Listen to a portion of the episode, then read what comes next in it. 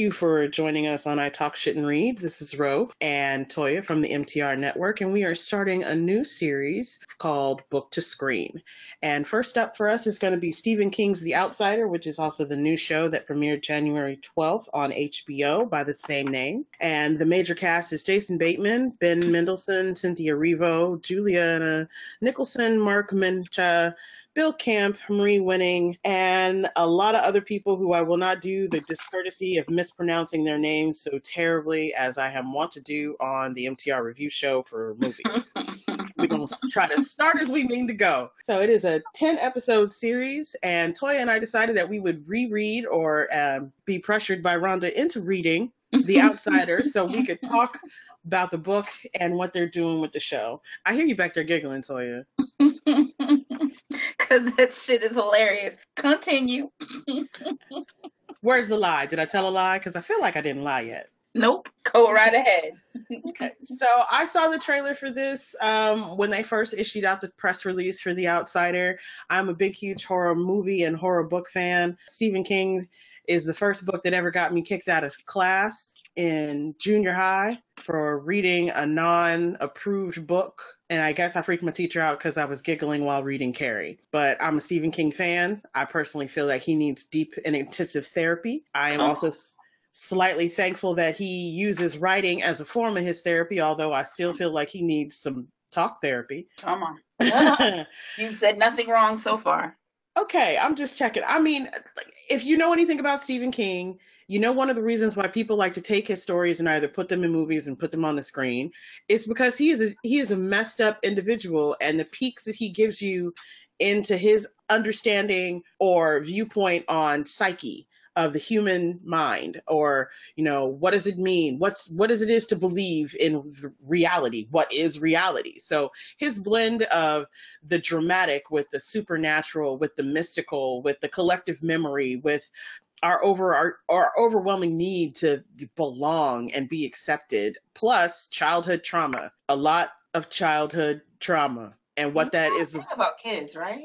Yeah he got to think about kids. He also has a thing about um the otherly abled. If you know if you've ever watched any of his show he has a tendency there'll be somebody in there who might be autistic or who is down syndrome or who has some kind of physical visual, visible disability of a type. And I think on some levels, he got some ableist issues, but on other levels, I think that Stephen King certainly believes that with certain people in the world, the veil between the mystical and the mundane is a little thinner. Yeah. And oh, and he and he likes to play in that in that sandbox. Sometimes he pees in it and he should stop. But yeah. Yeah. So I hit up Toya, what was it?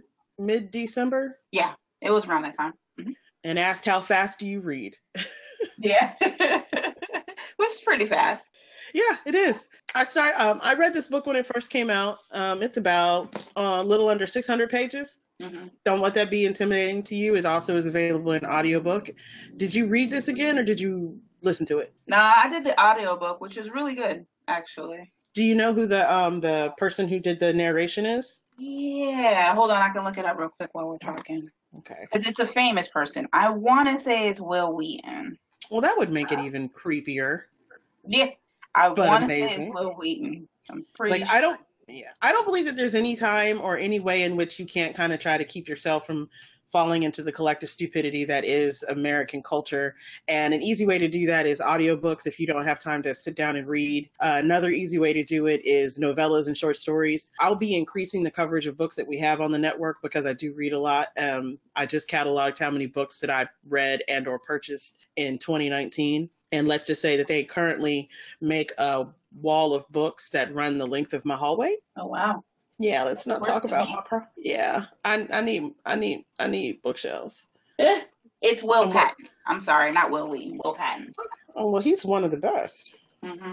He did really good. It was okay. a really good, really good audiobook. I was impressed. I mean, you may know Will Patton from like he's the he's the other coach in Remember the Titans opposite Denzel Washington for anybody who doesn't have a face that comes to mind immediately. And he's also in The Postman. I believe he was in Gone Girl.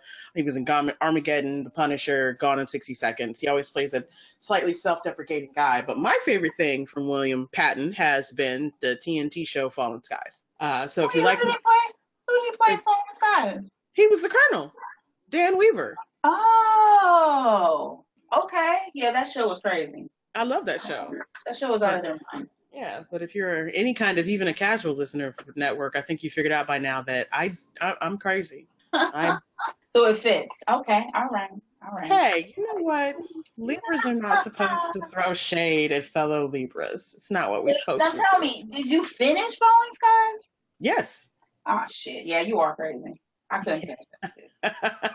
You got your damn mind. I couldn't finish that shit.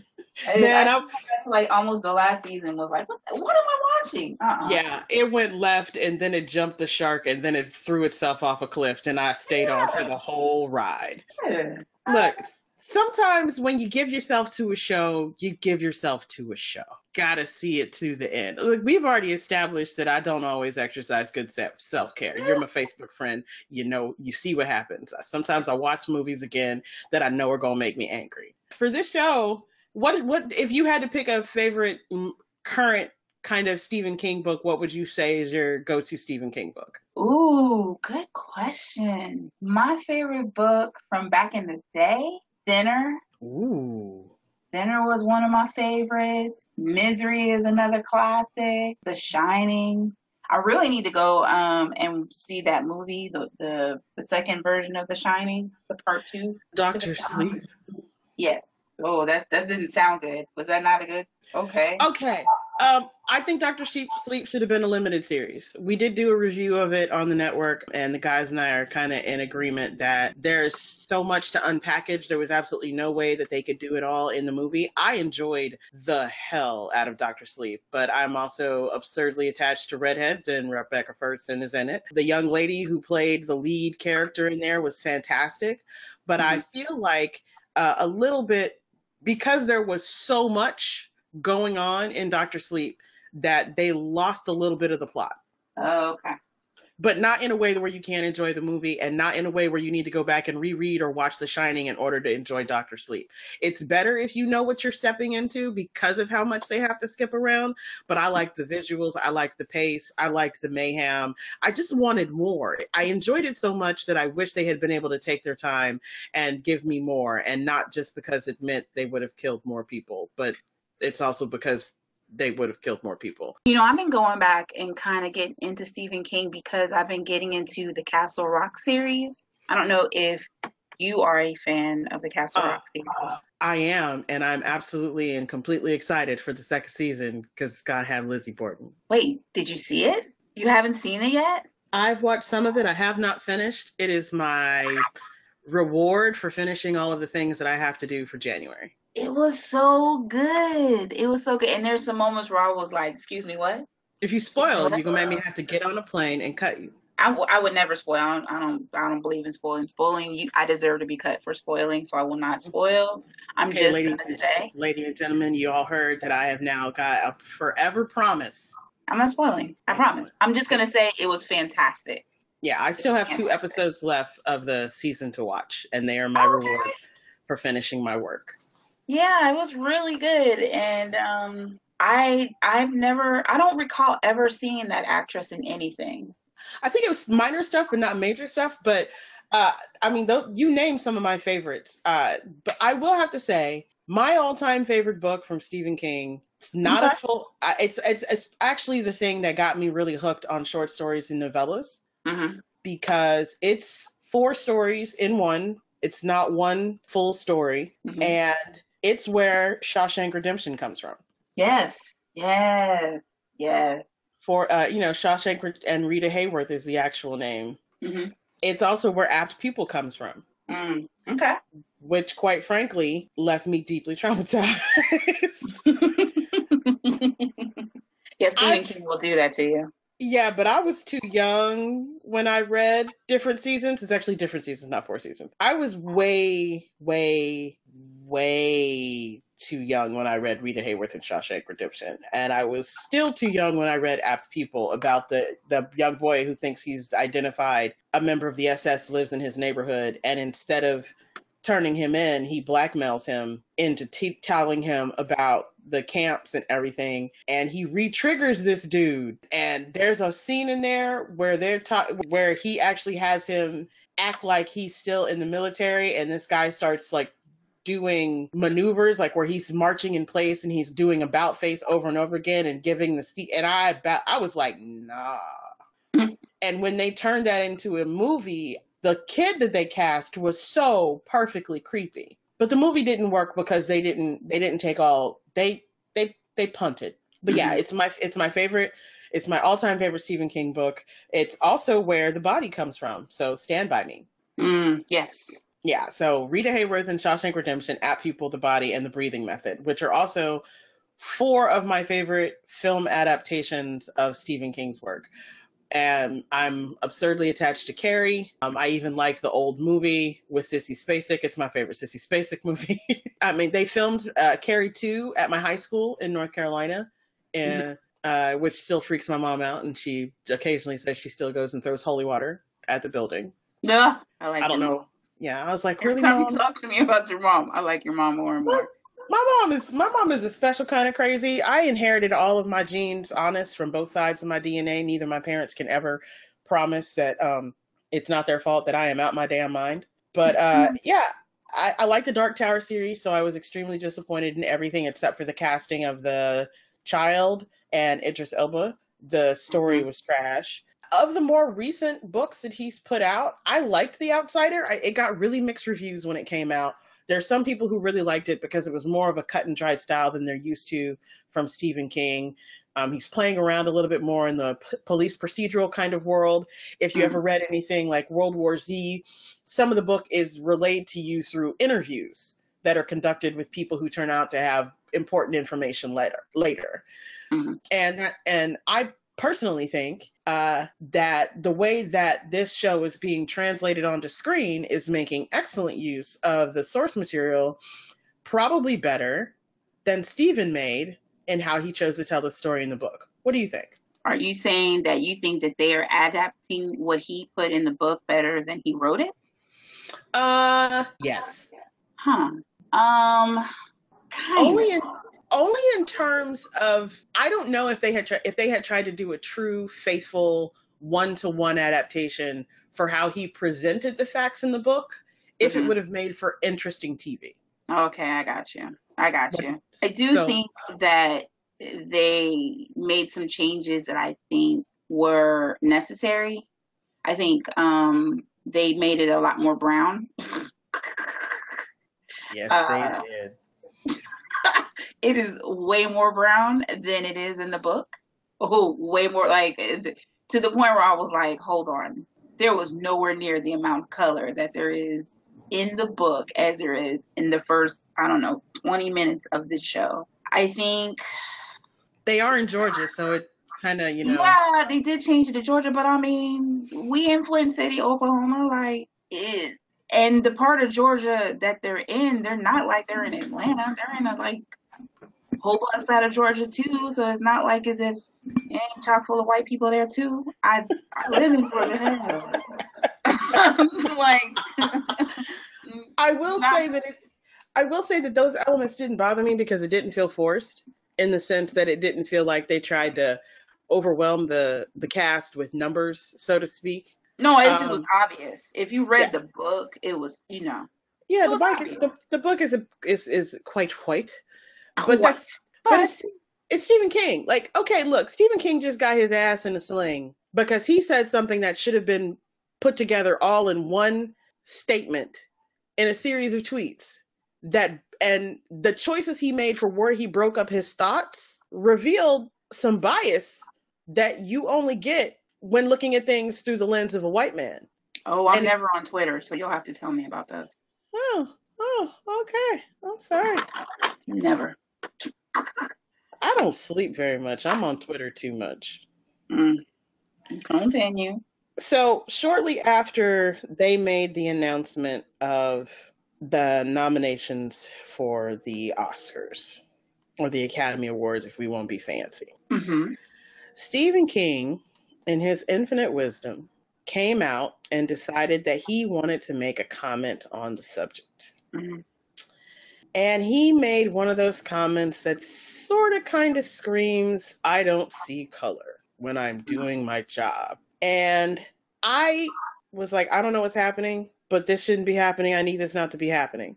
Mm-hmm. And then a friend of mine was like, go look at the rest of the thread. It's not just that one statement he made. And while I'm babbling at you, I'm actually going to get it so I don't misquote him because, you know, he didn't got himself in enough trouble. He don't need no help from me. Mm-hmm. Because whenever you say I don't see color, you see all the color. That's how I feel. Well, well, see, the thing is, when people say, I, people like, we live in a color brown world, I don't see color, I'm looking at them going, so you don't see me. Because Exactly. because I'm black all day. I can't stop being black. I'm also a dark skinned black woman. So you're going to sit here and try to pretend Mhm. that it's okay for you to tell me I shouldn't bring up my color and my race and how that impacts my life and how people work with me, how people act towards me, how people are influenced by how they need to treat me or they behave in any fashion towards me because they've decided my color isn't important as a part of the evaluation. But on the other side of the table, those are the same people who also decide that they don't need to make room for things that make them uncomfortable or Right. that make them feel as though they're in a more challenging setting than they want to be, or that means that they need to watch their mouths. So Right. Stephen King, it was on January 14th, he said, I never consider diversity in matters of art, only quality. It seems to me to do otherwise would be wrong. Okay. Right there, you're already fucking up. Right. Mhm. I was like, that can't be it. I was like, this man is on Twitter a lot. There is no way on God's good earth that he thought it was okay to say that and leave it there. Right. And so I went and read the rest of the Twitter thread and I was like, oh, you had a whole thread going, but you didn't you didn't make it clear that that was part of an entire statement. So people went and looked at everything that you said. Now, don't get me wrong. He made a choice to let that thought stand alone out of everything he said. And I think that choice shows in his writing. Right. There Yeah. are some there are sometimes when he puts together a situation, he doesn't contemplate that the world outside his window isn't the whole world. yeah and that- white men don't don't don't think like that. Accurate. But that also turns into being a problem sometimes when you want to Adapt your work. and ha- and, and especially if it's going to be in somebody else's hands. So the Mhm. writer of The Outsider for HBO is the man who wrote I think he did another HBO show. I really want to say he did. I know his name is Richard and I don't remember anything else about him and I feel really bad cuz I'm pretty sure I've watched all the work he does. But so so when I was looking at it I was like I don't understand how you think this is why your work gets jacked up. Like I don't I think it was a complete and utter accident that the Green Mile ended up being as comprehensively welcoming to all the people in it as it did. But I also do think that it is highly, highly typical of his work that John Coffey could be black and could be the way he is because there were almost always going to be bars between him and anybody else. So they felt Doesn't that- comfortable. Doesn't that kind of explain the problems with his work though, inherently, especially when it comes to adaptations? Yes. Because, you know, listen, most of his adaptations are trash. Most of the Stephen King adaptations to film are garbage because, you know, either they're poorly written or they're just not written to include anyone other than uh, the basics and they fall off. At least in the books. If you, in my mind, I can create somebody that looks like me or I can think of someone that, that I can I can create a fantasy that maybe Stephen King hasn't created for me. You know what I mean? I know Yeah. I did that kid all the time as a kid. I created a space that maybe the author didn't create for me. Whereas in the movie, it's pretty much point blank period what it is. A lot of his adaptations, 90% of his adaptations were garbage. And I think a lot of times that has to do with the fact of the way that he wrote them. And it also has to do with people think I think it, it also I think it also plays into people's idea of faithfulness to the book. to the work. Yeah. that's what I to yeah no, well not even just the work but quote to the work of the author like there are a lot of people who think if you say that something is in a small town america That's white. you yeah Yeah, that's why. that's they think it uh, no ifs no ands no buts about it or if you say Yeah. something's in the country That's and right. you say it's a southern town and a part of the country people think oh, they're automatically going to be some segregated place where the people who are the descendants of slaves live, and then there's going to be the country town center that's basically the, the the rest of the town, and that's white. Or they they think in opposite terms. It's just going to be a bunch of working class, working poor black people and trailer. Mm, I'm from North Carolina. I almost said trailer trash, and poor white people. Uh, yeah, I mean, but that's what they think, and when when in fact small towns encompass all of us, and mm-hmm. It is it is the biggest problem that Stephen King has, and so you know that tweet makes total sense when you think about his work as its entirety. Right. And, so he, if he thinks and this is this is the problem that I have when people want to start talking about diversity, diversity, diversity. Diversity can be mis- many, many things.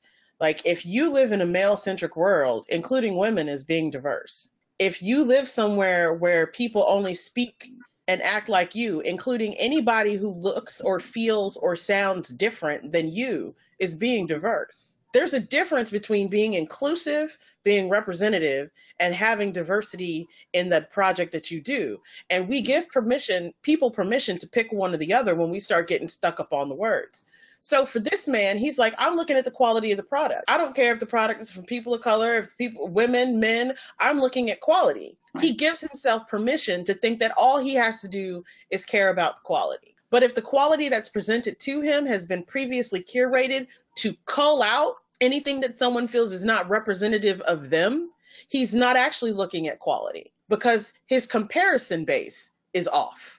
And I think that's kind of what happens a lot. I think it's why Castle Rock has worked because okay. the world that they built that equals Castle Rock doesn't look like the Castle Rock of what it looked like in the 80s or in the 90s when they did Needful Things. Here's what I'm saying. Like his adaptations are now starting to work more. The people that are actually adapting his work are adapting beyond his scope of thinking. And they're also adapting beyond the scope of thinking of the people who are usually involved in his products. I think that exactly. because bigger names like Richard Price is involved in this product and he's got enough clout and street cred, particularly with HBO, mm-hmm. to where he can push it. He did the night of. If you haven't seen the night of, online on HBO. It's kind of brilliant. He was involved with The Wire for five seasons. Yeah, The Night of is really good. Yeah, he does Deuce, The Deuce with Maggie Gyllenhaal. He has oh, the prostitute show, or not yeah. prostitute, the porn show. It's like a porn yeah. show. Yeah. Yeah. It's also got a heavy side of street prostitution. You all right? I mean, I call it the prostitute show too. Let's not. Oh, I was right. Oh, okay, cool. Yeah. Okay. Yeah, no, no. I mean, so he's been involved in three seasons of The Deuce. He's done so he has he has clout with HBO. So he says, I think we should move this to Georgia. I think it'd be, and obviously that probably was better for shooting. Mm, yeah. And, you know, taxes and overhead. And if that meant that they then had money to go out, they got Jason Bateman. He also directed the, like, what, the first episode or the second? I know he, yeah, he directed the first and the second episode. Yeah, I was about to say he did. Uh huh. He sure did. So, so when you have people who come in and you can say, well, let's look at everybody. Like, whatever issues with Cynthia Erivo aside, she's a talented woman.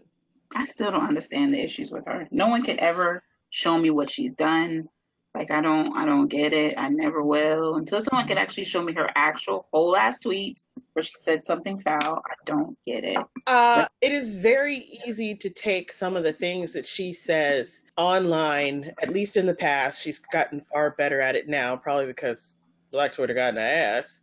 Mm-hmm. Um, people have a tendency to have conversations that should probably be in person with the person who they're talking to, so they stay in the context in which they're intended. Mm-hmm. Um, and she used to have a tendency to have conversations in public sphere that are easily misunderstood and miscontextualized. And mm-hmm. there is a lot of anti non American black sentiment amongst yeah. American blacks. So we have a highly combative relationship with people from the diaspora. And some of it is just, you know, the simple fact of life that we get pitted against each other. Uh, mm-hmm. and, and so a lot of people see, oh, they're coming over here and they're taking jobs that could go to people who are black people who are American. And, you know, some of it, you're like, well, is it really a meritocracy if you didn't give anybody from here a chance? Mm-hmm. And that's a valid question, but should she be punished because she's talented enough to have gotten a chance? Some black people say yes. She shouldn't be over here doing our shit. that kind of thinking makes me uncomfortable, but some people are very comfortable planting their flag on that hill and being willing to die on it. So I've seen a couple tweets go by, and just like I did with Stephen King, I was like, you know what?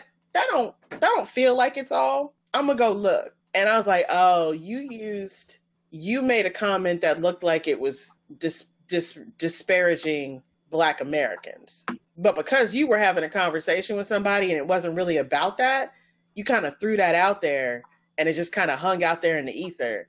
And then somebody saw it and took issue with it. And it's been holding over her head for ever, ever, and like forever. Not, no, yeah, they're not going to let that go. But a big part of the reason that they won't let it go doesn't have anything to do with her. It has everything to do with the paper bag test in Hollywood. Yeah, I agree with that. And you know, she's a dark skinned black woman. She's got a big presence. She's tiny until she opens her mouth. If you've ever heard her sing, Oh yeah, she's super talented. Yeah, so she is very close. She's a she's she's a tiny dynamo, like the literal meaning of that word.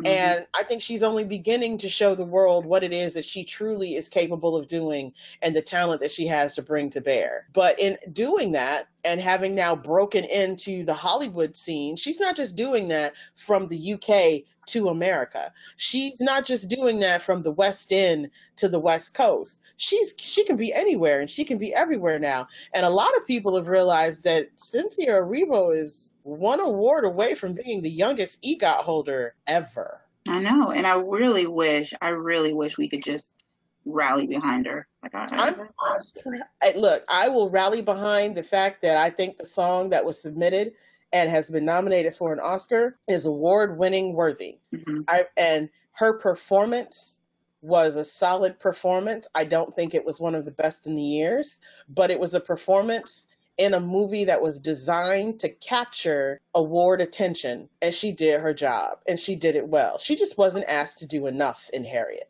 I'm not going to hold her responsible for a script. Okay, so we're talking about Harriet the movie. Yeah, I mean, I've seen yeah. her in other stuff and thought she was wonderful. Like that hotel movie, I forget the name of it. I thought she was great in that. Yeah, I'm excited to see her show up on The Outsider. Um, we've only seen episodes yeah. one and two, so we know that, that, she's coming in as Holly Gibney, and I can't wait to see what they do with that character.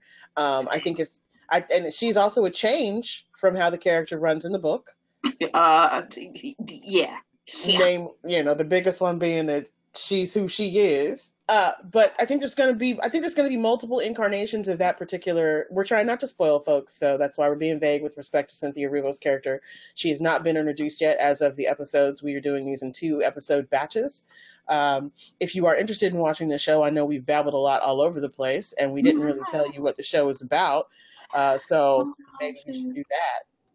We jumped right into talking about Stephen King, and we forgot all about that. Sorry, guys. Our bad. So, The Outsider, which is actually going to be the source of this, is about an 11 year old boy's body is violated, and we do mean violated. If you can't handle that, trigger warnings uh, apply. And found in the town park. Eyewitnesses and fingerprints point unmistakably to one of Flint City's most popular uh, citizens, Terry Maitland. He's a little league coach. He's an English teacher. He has uh, two daughters of his own. He's married. He also, what? He also does Pop Warner, doesn't he? Mm-hmm. Uh, Detective Ralph Anderson, who was a son, had a son that was previously on Maitland's team, orders a very quick and public arrest in the most trifling cop way possible. Yep. Whew. He jumps the gun based mm-hmm. on what they believe to be incontrovertible DNA and forensic and eyewitness evidence that Terry is guilty. Mm-hmm. Only very shortly into the arrest, they realize that there may be a problem because Terry Maitland can prove unequivocally that he not only wasn't in Flint City when that boy was killed, he was videotaped somewhere else and he has. All this is in the first two episodes, though, so this is not a spoiler, guys. Yeah, this is not a spoiler. Um, if you've seen the first two episodes, you know that the next thing we can talk about is some of the slight deviations they've made from the book with representations of characters other than Cynthia's color. Um, but yeah, so he's arrested, and the first thing he does, this is also in the trailer, is tell them, I wasn't in town. I couldn't have done this. Mm-hmm. And he can prove it. with it's just with evidence just as strong as the DNA and fingerprint and eyewitness evidence that says that he not only was in town but he's their guy. So that's yeah. what the show's about. Now, if you know anything about Stephen King, the red herring here is that this is going to be a regular police investigation. The show is a police procedural. If you know anything about Richard and how he does TV, you know that he's going to be able to take those elements of a police procedural and a um, a mystery that's rooted around uh, an investigation of a criminal nature, and he's going to be able to build a mystery far better than Stephen King can because that's his bread and butter, and it's not Stephen King. But I think between the source material and the writer and the executive producer's hand, and quite frankly, I really enjoyed how Jason Bateman kind of made the first two episodes look and feel. I think they've got something interesting here. What are your thoughts? What are your initial thoughts, Toya? What you think? First of all, I liked how they made it seem I like the way he did the colors of the scene, the the cinematography of it all. Like it was almost like a cloudy. The whole scene, all the scenes were cloudy and overcast. It was like the whole city was just like a, it's like a like a being over the entire city. Like you knew something was wrong. I like how they started it off from the perspective of the guy with the dog, and um, you know, the little things that you saw, like the blood on the van and the way that the dog, the, the dog's eye view of what was going on. Um, I loved how he gave the perspective of the different um, witnesses. I'll say this: the little black girl. Yeah. From the from the perspective of a white man, because that's probably not the the way she would have reacted to that. But um, I do like how they set it all up to be a mystery from the very beginning. I do think that I like the way they set up the first episode. I didn't like how rushed it felt. Oh, yeah, it felt really rushed. If you've read The Outsider or you've listened to The Outsider, you know that this book is told through shifting perspectives between Ralph uh, Anderson, the lead investigator, Terry, Maitland, the lead suspect. Uh, in the book, his, his wife's name is Macy. On the TV show, her name is Glory. Mm-hmm. And I don't know. They changed the kids' names too. They made some minor changes. I just maybe they thought they fit better for being somebody who was in Georgia versus somebody who lived in Oklahoma, or maybe yeah. somebody just I don't know. I don't know. Maybe nobody just wanted to call her Macy's like the store. But um, I said it. it's fine. That's funny but uh i they you know i i think in the book the more cut and dried approach between getting the seat having someone show you what's happening in the world around them plus getting their internal thoughts and then having that laid next to the more cut and dried typed out notes from the interviews of the witnesses mm-hmm. i think mm-hmm. that really worked in the book i think it created a different sense of pace and it gives you it kind of gives you that feel of how Stephen King puts the the the barriers around what's going to be the foundation of this little town he's building. But on the show, mm-hmm. I thought it really worked. One, I love the fact that they jumped immediately to pulling out of one of the investigative reports in the book with the dog guy with the dog with the beagle. Mm-hmm. Yeah. I, I I think it was I thought it was a really great way that they animated the eyewitness statements. And instead of yeah. giving to this on the TV show as an eyewitness statement, they give you that event. They show you what this person later told the cops. I thought that was really smart. I thought it was brilliant. I thought it also gave them the opportunity to exercise a little bit more care with how they presented this child who has been violated, mutilated, and murdered. And I mean all three of those words specifically. Um, they, did, they, did, a really good job of taking care of how they showed that too, because it could have been w- way more graphic, and I appreciated the fact that they did. It's, it's anyone who's read a, read a Stephen King book knows it could have been horrifically displayed. Yeah, yeah, uh, because because he absolutely describes it. Yeah, and so so so I understood why he had to describe it because that's how you lay out why they were so convinced the evidence that they had against this child murderer was that they had found the right person. It's not that he was a suspect, that they had their guy. But I liked that they did it so tastefully on screen. And I thought Jason Bateman was really smart with giving this a more toned down, muted palette for the colors. So when you did have something that had light, that it popped or it, it kind of he could use you know certain brighter colors and angles to draw your eye to where he wanted it to go or to make you ignore something until he wanted you to remember that you'd seen it correct So I thought all of those elements that they did, I thought the introduction and can that like they give the big huge spiral above shot in the trailer for them everybody being on the baseball field before they walk up to him and tell Terry that he's under arrest. I thought how they translated that worked a little better than them describing it to us in the book. Really? I thought it was too rushed. Oh, For I me, don't, I don't mean for how fast they went. Oh, I just they they ran through the first 165 pages of this book. Ran on. through it. yeah. I think Like, it took and I- away from it. Like, I think Mhm. for me, like I get that he I get that he was a father. Um, and I get that he and we're talking about Ralph at this point, guys, the police officer. I get that he was a father. I get that he knew his son had been coached by this gentleman.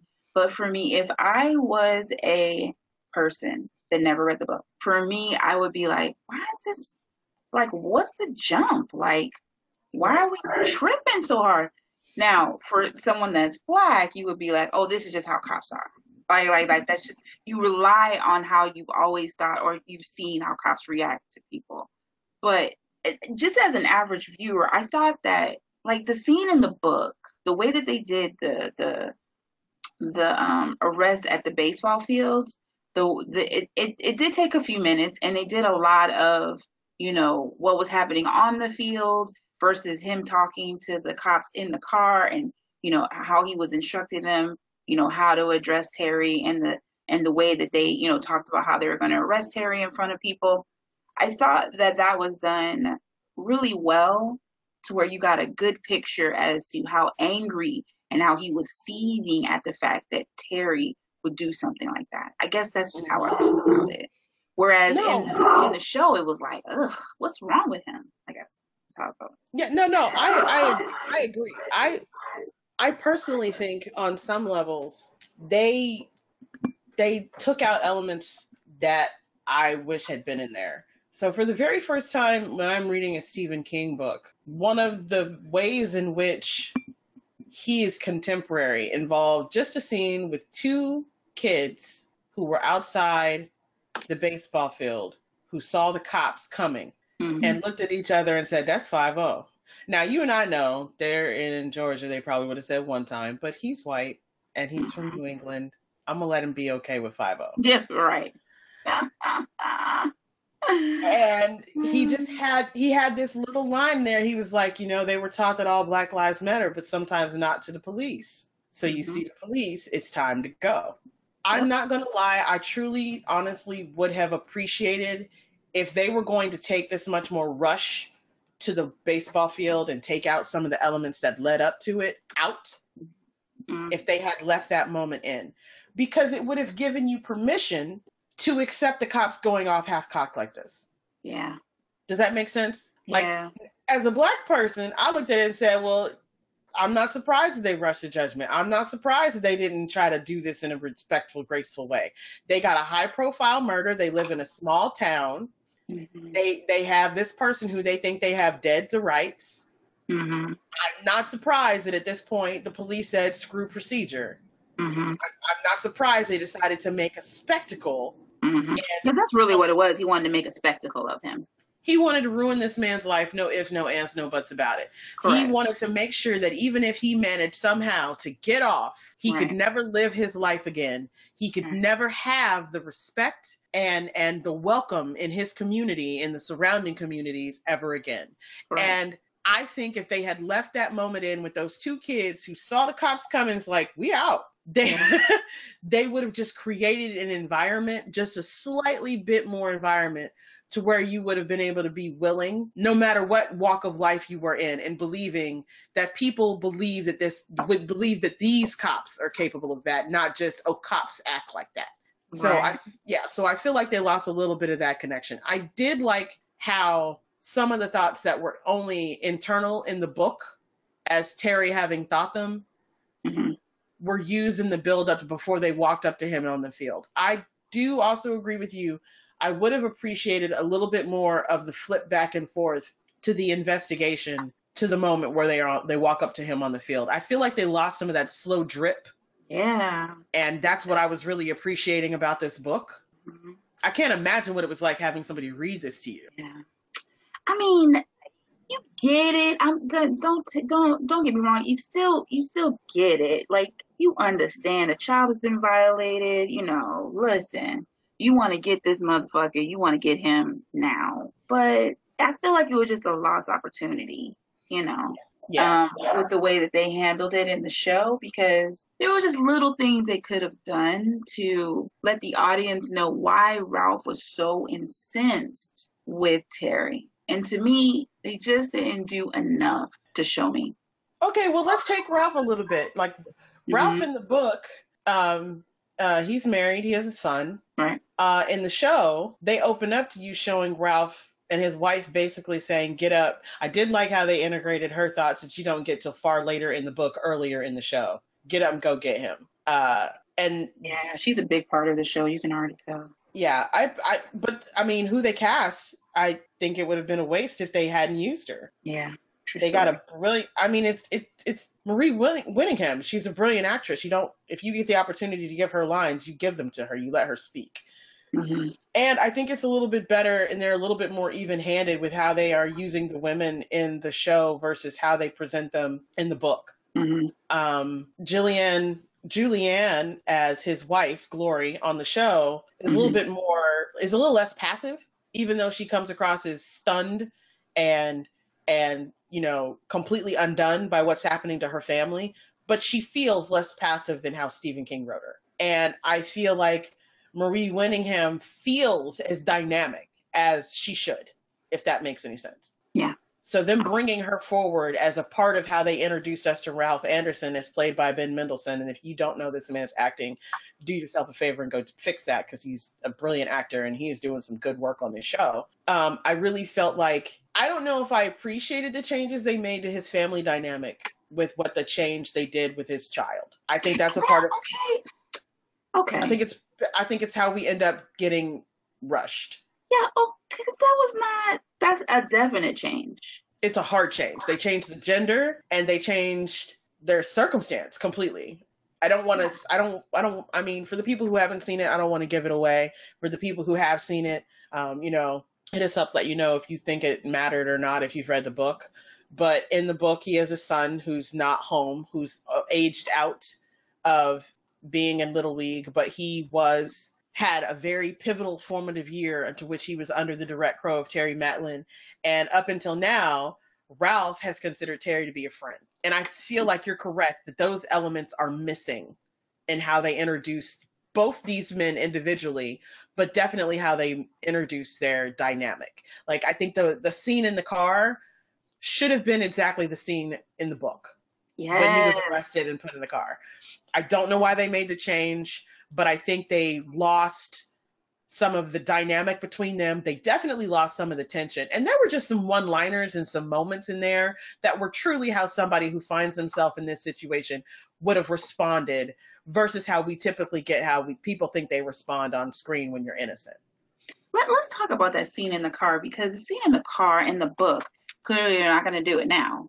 Um, but in the book, that is when he starts to realize that something isn't right. Mm-hmm. That he's made a mistake in arresting Terry. And they took that out of the show, and I thought that was odd. And yes, they had the scene where the two of them are talking in the jail cell, but it's not the same because, because you need those other moments before you have yeah. the one where he goes to see him in the prison, in the county jail. Yeah, you need him to start going, wait a minute. Like, he didn't have enough of those wait a minute moments before he went to the jail cell to talk to Terry. And that's right. what I mean by it's rushed because that's another part that they really shouldn't have taken out of the show because in the car, for people that didn't read the book, in the car, Terry leans into him and he's like, I'm going to ruin you for this because all you had to do was talk to me. I didn't do this. Yeah, he's like, how, how dare you? Right, how dare you? Like, I I didn't do anything. And on the show, they they reduced that all the way down to just him being, "How dare you ask me that question?" And I don't think it was enough. It wasn't enough. And even like, I no, no, now let me be clear. I love the exchange that they had at the jail cell, where mm-hmm. he starts. He says, you know, you asked me if I ever touched your son or if I ever touched your son's heart or some shit like that. And he says, watch what you say. And, and in the end, he says, I hope I did touch him. And I love that exchange. But mm-hmm. if they had have left that part in the car where Terry is like, yo, all you had to do was talk to me instead of making your, yourself look like a complete ass and embarrassing me and ruining my life, we could have talked about this like gentlemen. If they had left that scene in there, it would have been much more impactful. Like I feel like they didn't so much have to have a whole nother episode. They could have added maybe 10 minutes.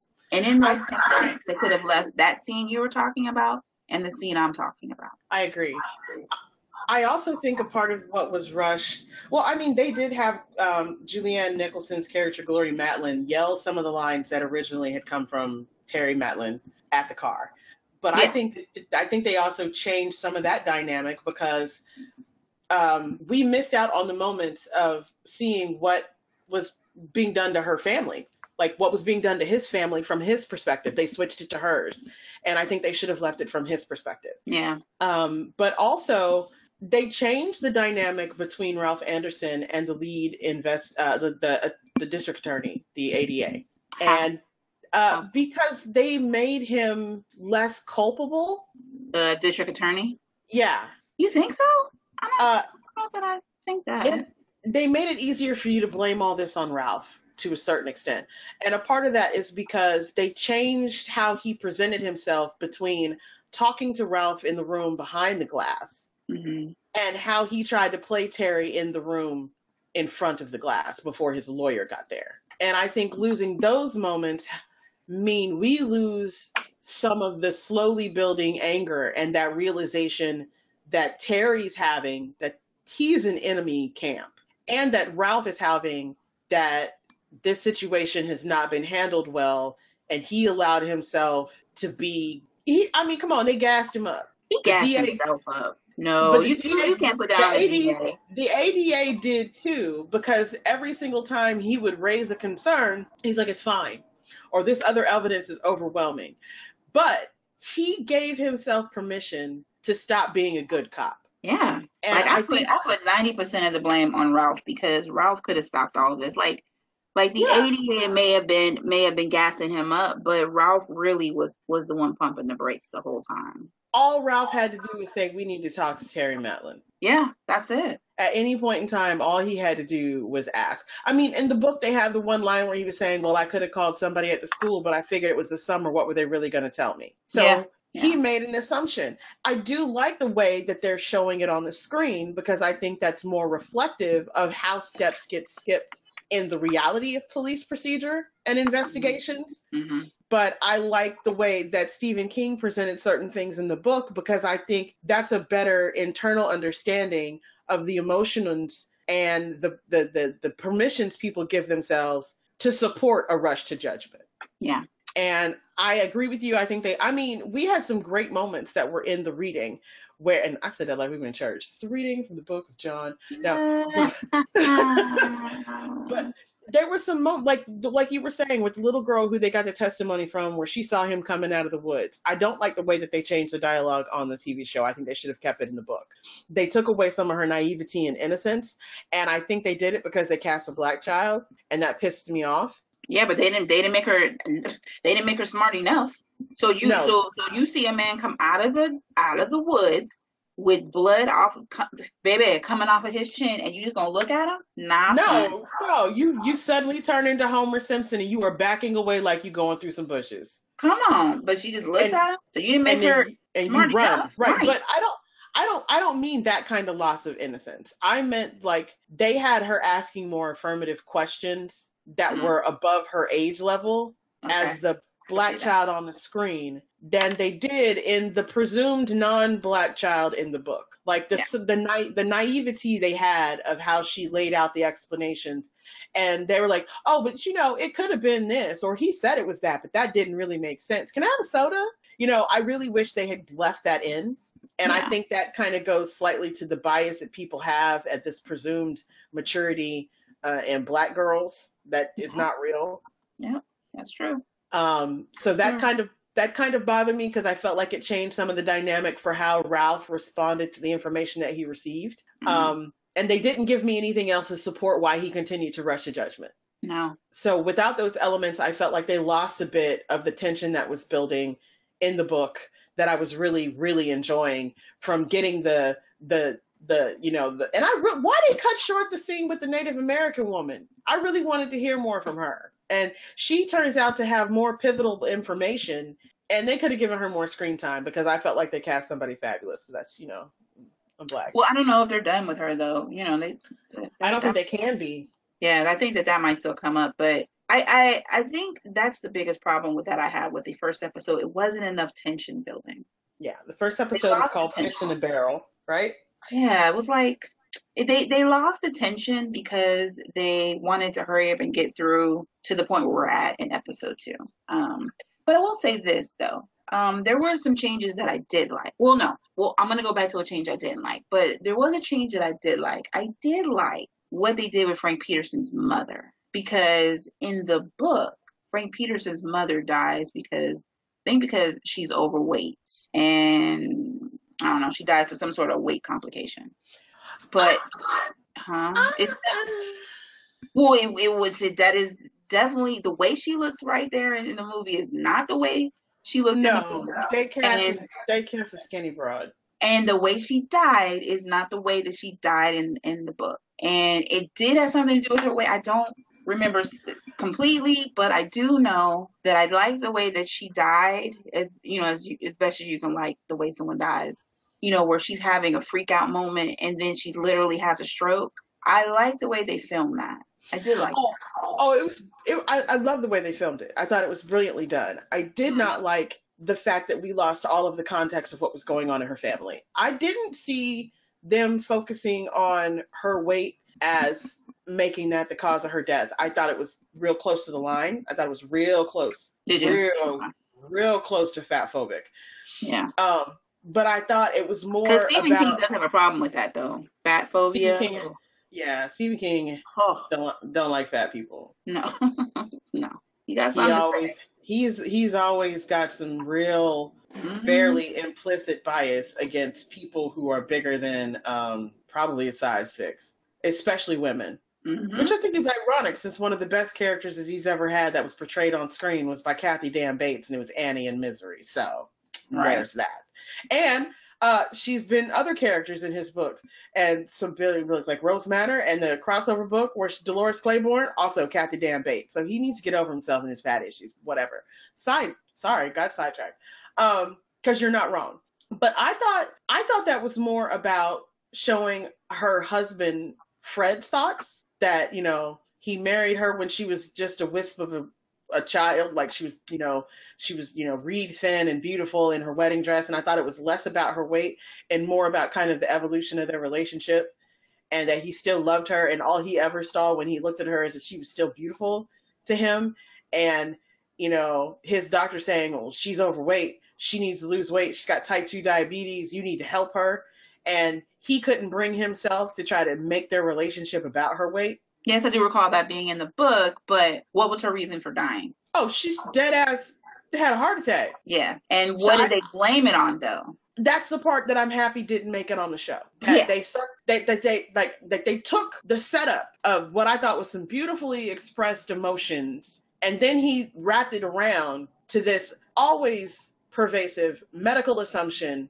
that all weight that's over a certain amount is unhealthy weight and will ultimately end in your death. I did not like that wraparound. I was happy it didn't make it in the show. I was Mhm. actually pissed when I was reading it and I saw that he drew that connection between the two things. Yeah, because because I think that's where I'm going. Like Mm-hmm. I, I I it wasn't like an implicit, but it it certainly has something to do with her weight. Whereas in the show, it had nothing to do with her weight. It had everything to do with her just basically dying from A broken damn a heart. broken heart. You know what I mean? And just falling apart at that very moment. And and also I did like how she confronted Terry because that was not in the book. That was brilliant. Yeah, I thought that was really Yeah, I loved how they let that go down. I loved where they had it happen. They had it in the right context. And it also demonstrated that she was hanging on by an emotional thread and that she was wound real tight.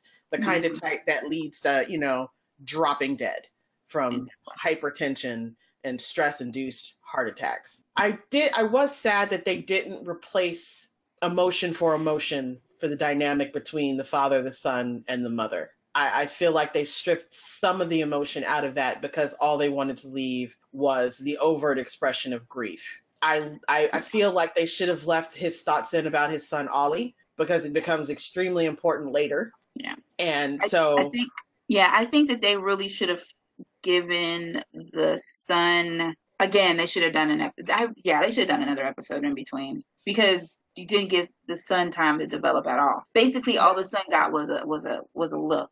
He right. and there's and there's more to that. There's more to that dynamic. There's more to that relationship, and mm-hmm. I think that's. I think those were the moments that got sacrificed to them trying to introduce the supernatural elements overtly. Yeah. Earlier in the show than we get in the book.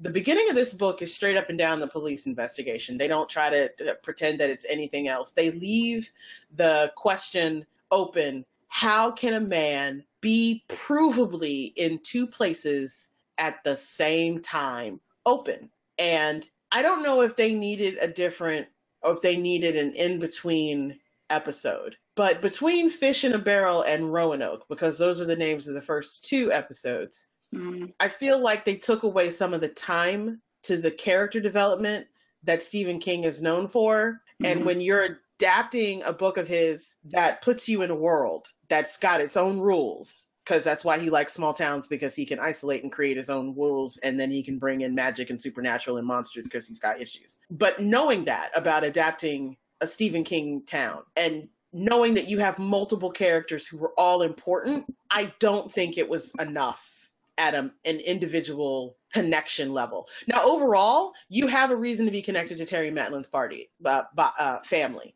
especially by the end of Roanoke season episode two. But I think they kind of mishandled his children. Yeah, because they're using one child as a vehicle for clearly the elements that are more supernatural that they intend to introduce. And they're kind of neglecting the other child. So I would really have appreciated if they had found a way to leave in the moment to where uh, Glory has to figure out where she's putting the kids so she can go to the house because we forgot to say that simultaneously them deciding to embarrass him and arrest him in the baseball stadium in the middle of the game that qualifies his team to go to the championship. So everybody's there they also have the police waiting at his home to serve his wife a warrant. Mm-hmm. So they can strip his house and search everything. And by the way, can we talk about the fact that they have an incomplete warrant that should be completely thrown out by a, a, a judge because it doesn't say what they came there for? I never heard. They didn't even have that in the book. I never heard of that. Yes, they did. Even in the book, which, warrant in the book, I don't remember that. Oh, that's because they kind of played it off like there's nothing wrong with what they did. Oh, okay. Glory calls their lawyer and tells him what's happening, and he's supposed to be going to the police station to see Terry and find out what's going on. And during that conversation, he tells her, and she asks him, Do I have to let them in my house? And he says, If they have to warrant, you have to let them in. She's like, What is this, Nazi Germany? She's like, Well, if they have a warrant, they have a right to be there, but they only can take what's listed in the warrant. Right. I remember that. Mm-hmm. In the book and in the movie, when she gets home and they give her the warrant, the things that they came there to take, they said is empty, and they have the pregnant officer say it's at our discretion. Mm. I mean, when you look at what they're grabbing, they're grabbing uh everything. They have a, a um the piggy bank. I was like, really, a piggy bank? And that's why I said, had this really been a police procedural, that would have been a problem because if you're serving a search warrant, search warrants have to be specific.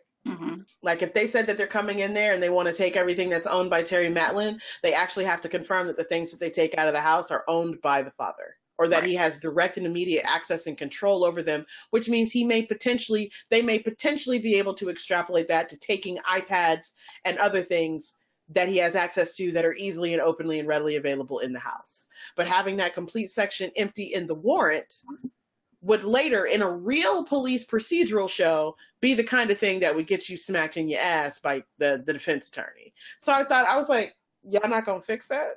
I'm right. like, yeah. fix that. And so, I, but I will say I appreciated some of the dialogue that they took out when she got home and didn't have her throwing shade and nastiness at the pregnant police officer who's just trying to do her job. Yeah, I, I, I did appreciate the shade in the book sometimes, but sometimes she did take it a bit far. Oh, the whole I hope your baby die. I'm glad Yeah. they didn't even have her think that.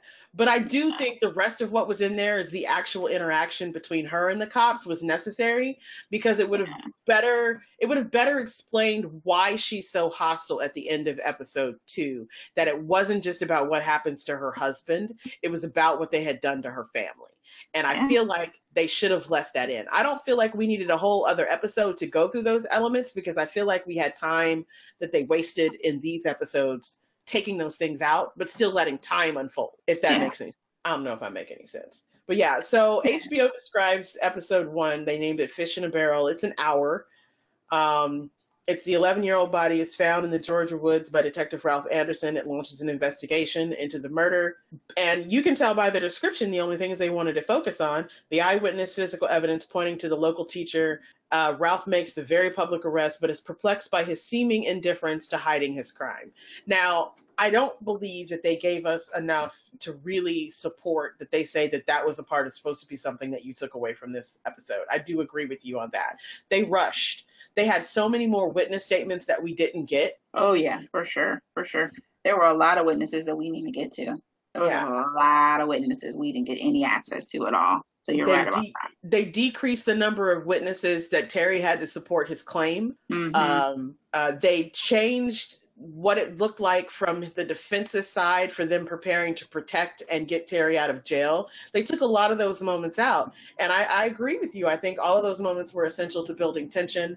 Um, they had some marvelous moments of shade in there. And this is what I mean when I say I don't like how they changed the DA. The DA in the book is a rising star and kind of a phenom, youngest guy in his office to already have multiple convictions. And this is in what, Ohio in the book, in a death penalty state? Mm-hmm. Yeah. and you know um so he's already had people who he's got put on death row they're known as in his boys and they're like he currently has two people set up to go be put to death soon Yeah.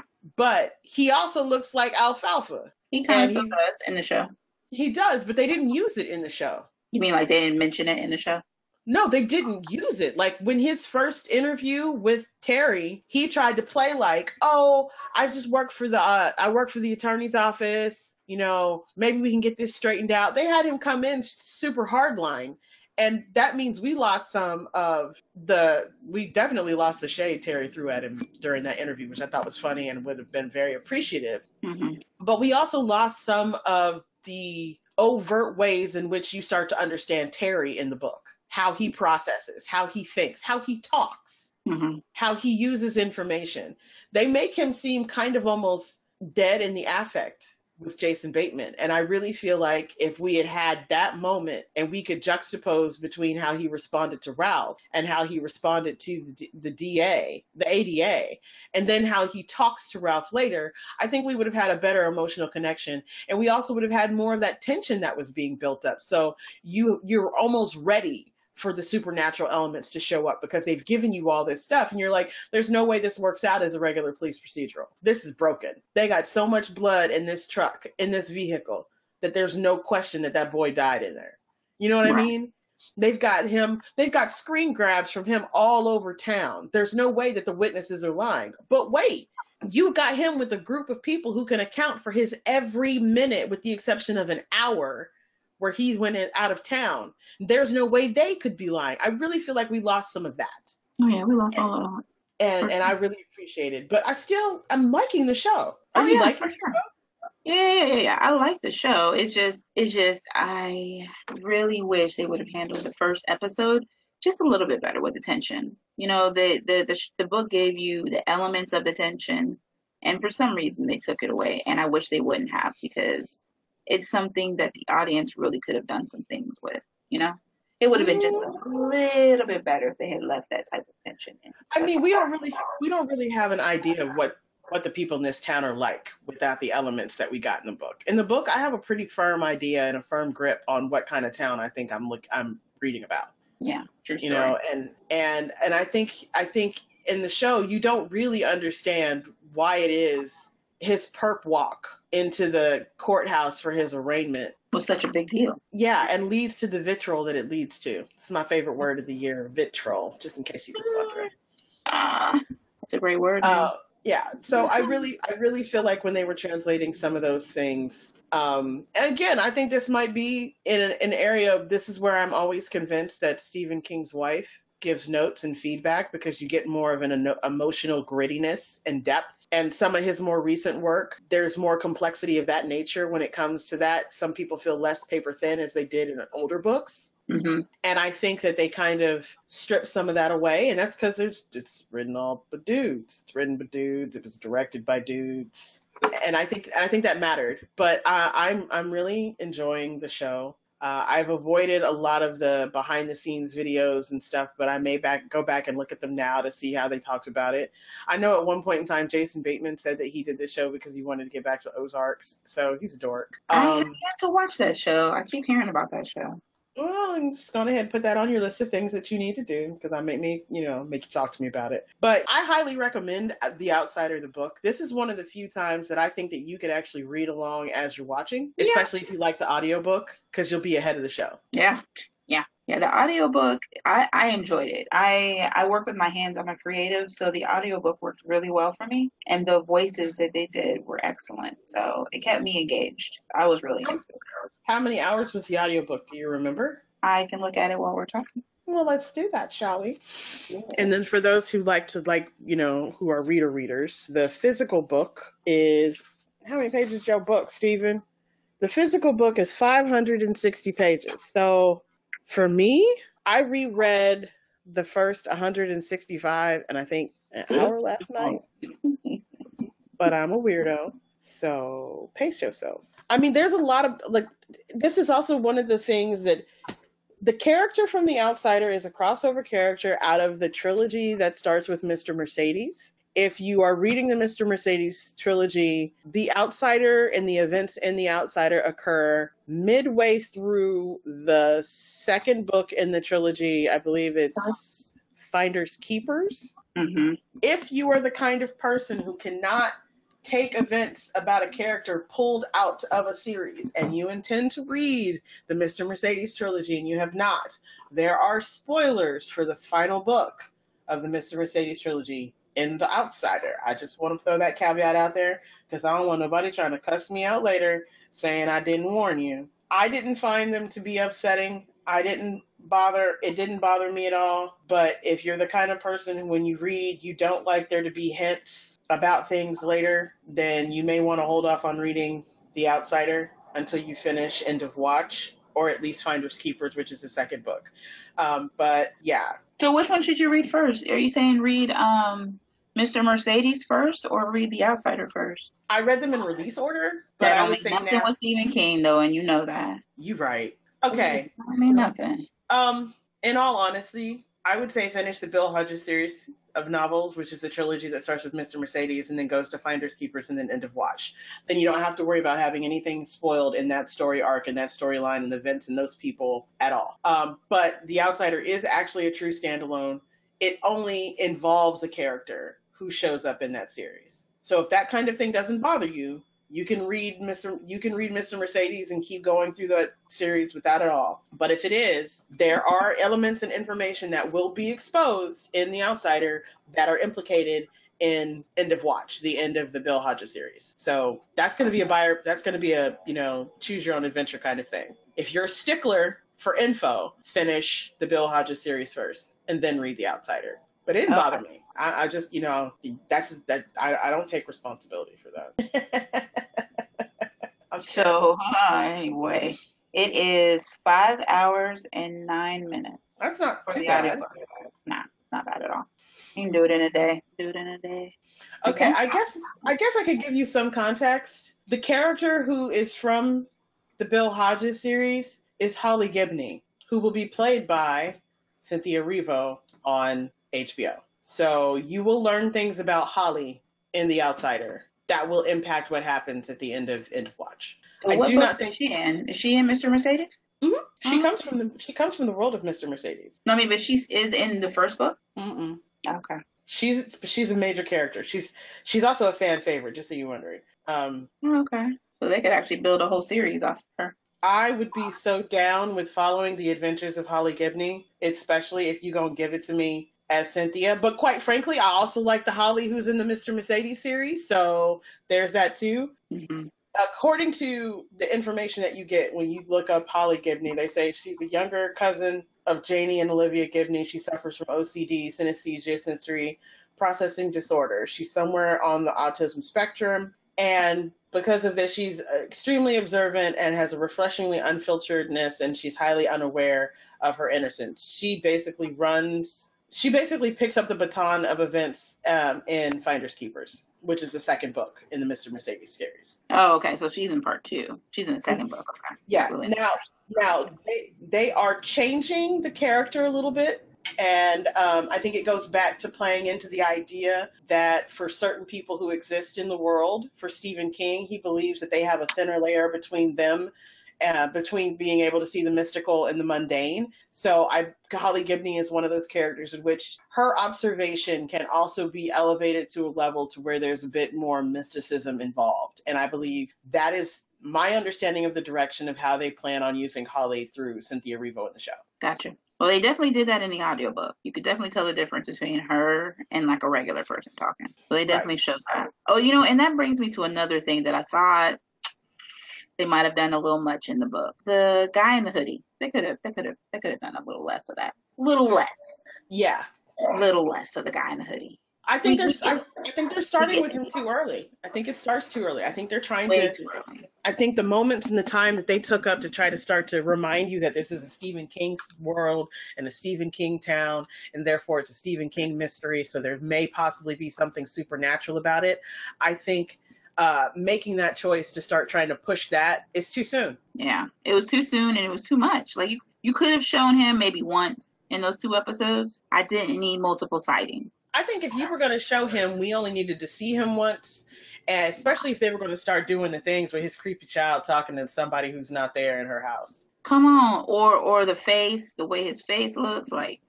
I think they, I think they disclosed that too soon as well. Yeah, like they just didn't need to do that. They you you didn't need all that to keep my interest because I was already interested in the fact that there's a child that's been hurt and they've already basically proven that it's not the guy that they thought it was. That in of itself was interesting. You didn't have to bring in this weird looking guy in a hoodie. Right. And they did it way, way too soon to me. So, um, way too much.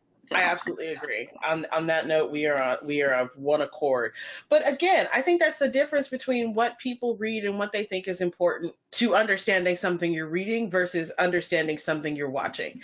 And yeah. I do think, with the exception of the leftovers and Watchmen, yes, I'm bi- bi- I'm biased in favor of um, Mr. Lindelof. Sometimes they get a little antsy when they've decided to do the whole show not tell method of visualizing a story and they they get paranoid oh they're going to miss it we have to do it again or or they're not going to get it we have to show it again or they're not going to realize this is important we have to do it again and I think that they, okay, Phenom would say that they have to do it because audiences are stupid. I know.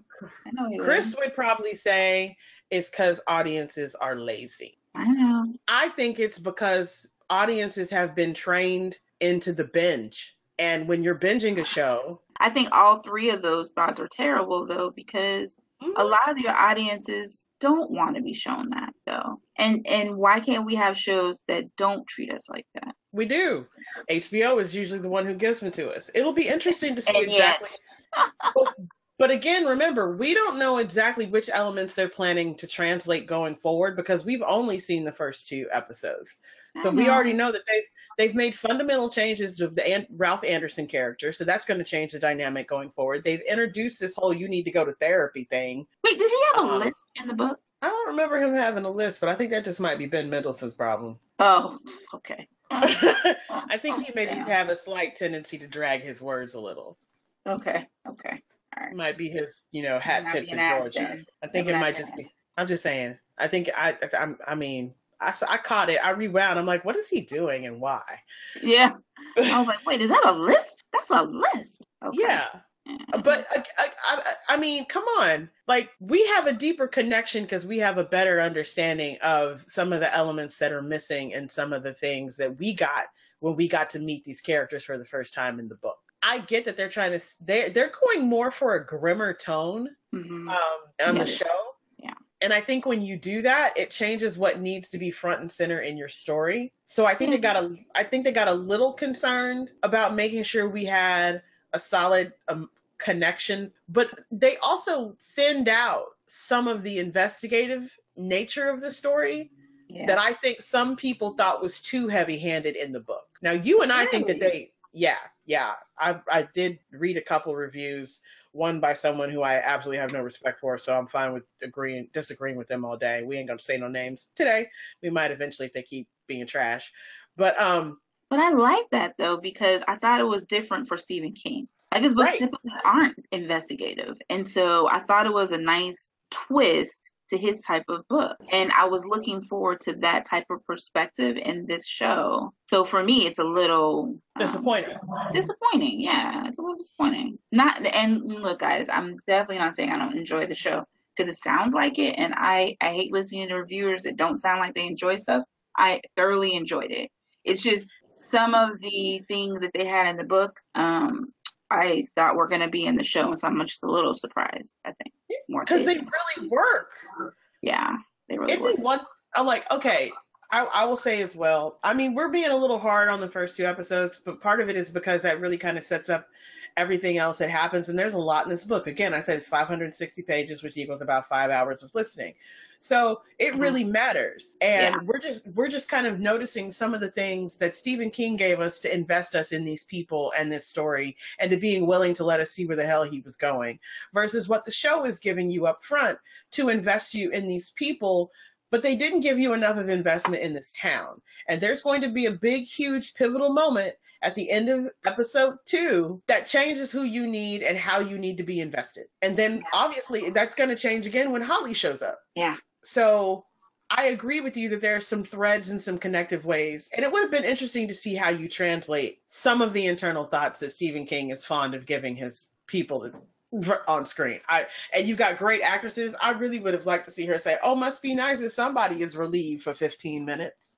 But uh, it, I think they blunted some of the edges to some of the harsher emotions out of Terry Maitland's family. I think they downplayed some Yeah. of the consequential horror and trauma that's happened to other children in this town. I think they kind of focused a little hard on some of the adult trauma, but those elements aren't the only ones that are going to be important, not just for this story, but for this town. So I agree with you. I think they could have handled things a little bit better. But again, if we weren't interested in The Outsider and continuing it, this would be a summary wrap up of the show and the book, and we would be spoiling the rest of the book or telling you things of why you should read the book. And we would not be telling you that we will absolutely be continuing to cover the remaining ep- remaining eight episodes of The Outsider. We'll probably take them in two episode batches to give us plenty to talk about, to give us comparison for the book. Because again, they ran through so much of the book so fast in the first two episodes. the first thing Toya asked me before we recorded was, What the hell is left? It's like a hundred pages left. Good lord, Whew, they went But- through that. Yeah, but that's also one of the reasons why we can talk about this the way where we can go back and forth because they didn't throw it out. You are getting it in the show. It's just they Yeah. changed when they give it to you. And I'm finding some of the changes they're making to be really interesting and I'm Yeah. liking them. Others are slightly disappointing because I think the way Stephen King handled it was better. But again, that's not necessarily fair. He's Stephen Damn King. And there's a certain rhythm that he lulls you into being accepting of that not many other people can get you to accept. I will say though, the little girl, the daughter, freaked me out. Which she has one? appropriately freaked out. The daughter that that um is in a Keep talking to walls. Come on, freak me out. I was like, wait a minute, little girl, you cut this shit out. Cut this I'm shit out. you, I'm gonna tell you right now, they got me ready to cuss out Jessa Maitland, played by Scarlett Blum, and I want to put her in a circle with salt around her, burn some sage, call some different people from different types of religions, and have that little child exercised and protected, and my house uh-huh. cleansed. I want my house cleansed. Did you see at the end of this episode where Mama go in there and she just staring straight ahead like ain't nothing there, and it Right. looked like something on the damn floor? Yeah, yeah, yeah. I was ready to go. screaming. I said, oh, I "Oh was- no, no, no, I we're not doing this." Yeah, Scarlett Blum. I don't know who the hell you are. I don't know where. Oh, oh, if you haven't put Reprisal on your um queue to watch, I believe that is a Prime show original. Reprisal? Uh huh. She is apparently in it. It's on my watch list. She's from The Walking Dead. Is that why you got such a creepy dead face, girl? Because you're just a creepy child? You see a creepy dead face? Oh no. Where's the lie? Where's the lie? Tell me I'm lying. I dare you. I dare you. I dare you. Yeah, Where she I has lie? me. She has appropriately has me appropriately freaked out. Like when she started Yeah. screaming, I said, "Um, I don't, don't," and I know how the story goes, and I don't appreciate this. Don't, Yeah. don't do me, little girl. because now I don't know what they're gonna do with her on the screen. I was like, I don't like it. She talking to walls. Uh, she's Yeah. staring at shit. She keeps swearing up and down somebody in there she talking to. Cause, Yeah. but then again, I'm also gonna say the very white response to her mother is like, it's just a bad dream. It's a bad dream once. Right. Also, I'm still finna walk around this room and figure out you you didn't see something that is in this house. I'm going Yes, to ma'am. believe you at least for a few minutes. Yes, ma'am. Okay? Not walking around say- this house. I'm not just gonna tell you, do you want a drink? You cool. I'll be over here if you need me. No, ma'am. No. This little girl screaming at the top of her lungs, going, Are you happy now that you've seen what happened to my daddy? We're moving. Right. Immediately. Just in Ah. case it's the house, we getting the fuck out the house. Right. Immediately. We're leaving. And you so, said it's called reprisal? hmm I was hearing about the show, and it's got uh the guy I believe who was Aladdin. Oh, reprisal, the one that's on Hulu? Is it Hulu or is it um Prime? It might be Hulu. Hulu, yeah, it just came Yeah, out. it's Hulu. Yeah, that show. It's got uh it's got Mena Massoud in it, so he was on my radar because I've heard this was his next product, his next project, and uh it came up in a conversation he was having. Somebody was asking him, "Oh, well, how do you feel about you know the recognition and the notoriety of having been in Aladdin?" And he was like, "It hasn't changed anything for me." And he's like, I can't, he's like, I still can't even get a call. I can't even get in the room. I'm not even getting any scripts. He is uh, Egyptian. Uh, and I thought that he was a very interesting choice. And I think that he's very talented, but I don't think that he's really had his breakout role. But everybody is telling me that he is pretty damn good as Ethan Hart in Reprisal. So I have it on my watch list. He was also in Jack Ryan, the first season of Jack Ryan um, on Amazon Prime. So he's a, Mhm. he's a he's a solid solid talented actress. But apparently, when I look up the show, this little girl, the creepy girl, is in the show. So now I'm definitely gonna watch it because I really need to know if we need to get this child an exorcism.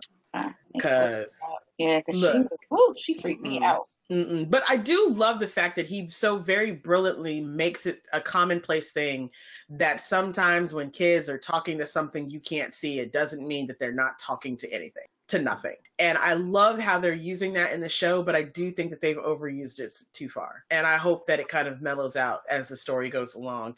And I also hope that we get to a point to where one day white people will listen to their damn children I'm and the telling you. creepy shit and the creepy shit they say I'm telling you.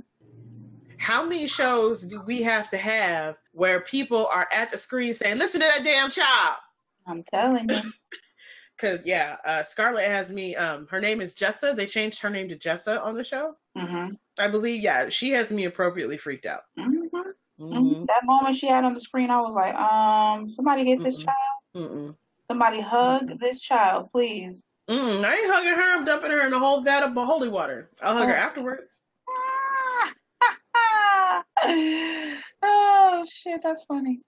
I'm I'm burning some incense. I'm gonna make sure that we don't have any spiritual doorways that are open. Mm-mm. Right. I'm Right. putting down salt barriers everywhere. Mm-mm. Mm-mm. I'm sorry, y'all. My mama's a little twitchy witchy. We live in the South, and I actually come from a family to where sometimes I'm not too sure that they don't manifest stuff into existence. So I tend to get a little hyper, you know, let's just hedge all our bets. And I'm also Catholic, so I'm, you know, I'll go light some candles real quick and steal some incense in a minute.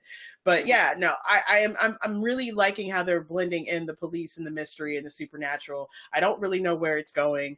Um, I am rereading the book as it goes along again. I Are don't- you? I should do that too. I, I'm back up to the section called Footsteps in Cantaloupe. Mm-hmm. So about 191. So last night before I went to bed, I reread the first 160 pages and I read another 30 before we were because I got problems. Okay. And I and I do and I do actually read fast. And I read every word on the page. I'm not a words I'm not a page skimmer, you know. I some, used to be a page skimmer. I was skimming anything that wasn't conversation. I can't. I always ended up having to go back and figure out what I missed.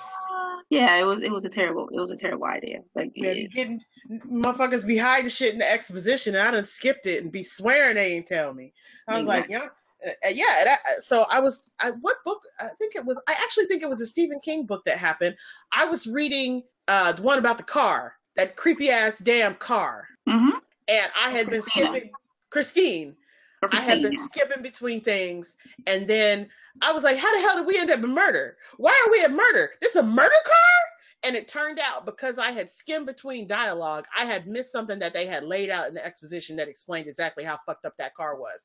I had nightmares for weeks, oh, for yeah. weeks. Christine will do it to you, honey. Mm-hmm. And I, I was, I, I mean, I couldn't, I would not walk. A, I still have problems with cars, man uh-uh. I read a book called Robopocalypse. I know I'm slightly changing the subject, but I swear to God, there's a point and it connects back to a car like Christine. It's written by a person who actually knows robotics and AI, and he's one of the most unassuming and sweet people I've ever met. His name is Dan Wilson. He's a brilliant writer, and I personally mean to make sure that he's always my friend. So when he accidentally builds what will be our future robot overlords, he can convince them that I should be on their side and they should like me. But in the book that he wrote, one of the first things that happens when gar- when electronics gain sentience is cars start hitting people. Uh, no. Yeah, they just start killing their owners. And then later in the book, when they show people have been like kind of barricading themselves inside buildings, the reason why they're doing it is because their neighborhoods are being patrolled by murder cars.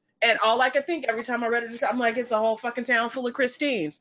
I don't like this. And I had to read to the end because I needed to know that people survive the murder cars. So Christine fucked me up. And the reason why I got extra fucked up is because I had skipped over some shit that wasn't dialogue. And I had missed the fact that my black ass had slipped into reading a whole car, a book about murder car. And then I slept with the lights on and I didn't want to get in the car. And we didn't even own a car like that. My dad used to have a duster and I decided that all old cars and muscle cars were all possessed. I had problems. I was walking around trying to make people's cars be my friends. So I read I read every word. You shut up, Toya. You leave me alone. You just sitting there judging me. I hear I feel the judgment. You are hilarious. That's funny. I mean, I used to do the same shit. I used to not read that anything other than dialogue and be like confused as hell. Like what? Mm-mm. So no. Mm-mm. I mean, my my love of books started when my dad used to take me to the library, and he mm-hmm. would get us six books out of the library every time and we had to give him a book report. And and I used to love to read ever since then. But then I started getting lazy because you know books take time. And my favorite book writer at the time was Stephen King, and you know he could write some books, honey. He could he could write some lengthy ass books. And then I would start reading only just the dialogue because I wanted to say I read a book, but I only wanted to read just the dialogue parts. Then I'd be hella confused. And yeah, so trust me, I understand exactly what you're saying. I did it too. Yeah. So my love of books comes from my mom used to read to us. The she didn't read us the, the pretty Hans Christian Andersen and the pretty Grimm fairy tales. She read us the tales Grimmer. So oh, I, mm. yes. So I grew up knowing that Sleeping Beauty was some necrophilic shit and was not okay with it. So obviously, you know, I transitioned very smoothly into horror. Funny as hell, man. Like yeah, I, so I used more I hear about your mama, like. My, man, my mom is bomb. Like I, she used to hide her books under the bed, and I go into there and I read her books. And she got slick, and she like, used to start started hiding shit like roots under the bed. And then she realized that was a tactical error because we lived in the South, and I read roots, and I became a little radicalized. But yeah, so I got my love of books and reading honestly, and at the same place I got my love of watching TV and stuff is with my parents. I've been waiting for good adaptations of Stephen King materials for a long time, and I was always encouraged when something would come out and it could, didn't completely suck. And then they turn around and you get something like you know Cats, and then they turn around again and they give you like Thinner, and then they would give you Tommy Knockers, and suddenly it settled down, and you got things like Shawshank Redemption and other and The Green Mile. But I'm really enjoying what's happening with the episodic adaptations of Stephen King, and I'm hoping that they all continue to be good So we Mhm. continue to get more. If you have the audience channel, they are showing the Mr. Mercedes series. It is about to go into season three, I believe, or four. I accidentally recorded all of them, so I will be watching it and I will All the show- Good to know. you know, you know, so yo, come back, join us some more. Hope you guys watch. You know, got questions or things or Stephen King books you want us to talk about. We got like Throwback Thursday stuff to do. We can go back and read an old one. But uh, so you're in for the whole show, Toya? Oh yeah, I'm in. I'm in. I got to know how it finishes. Come on, who stops in the middle? Hell yeah, man. Oh, come on! Don't act like people don't do not finish all the time.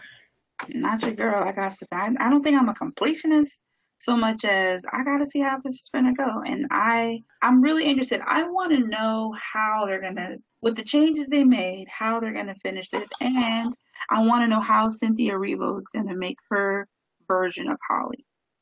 Oh yeah, I'm fascinated. I'm I'm very excited about that. I also want to know the rest of because they're bringing the women more active and dynamic into the story.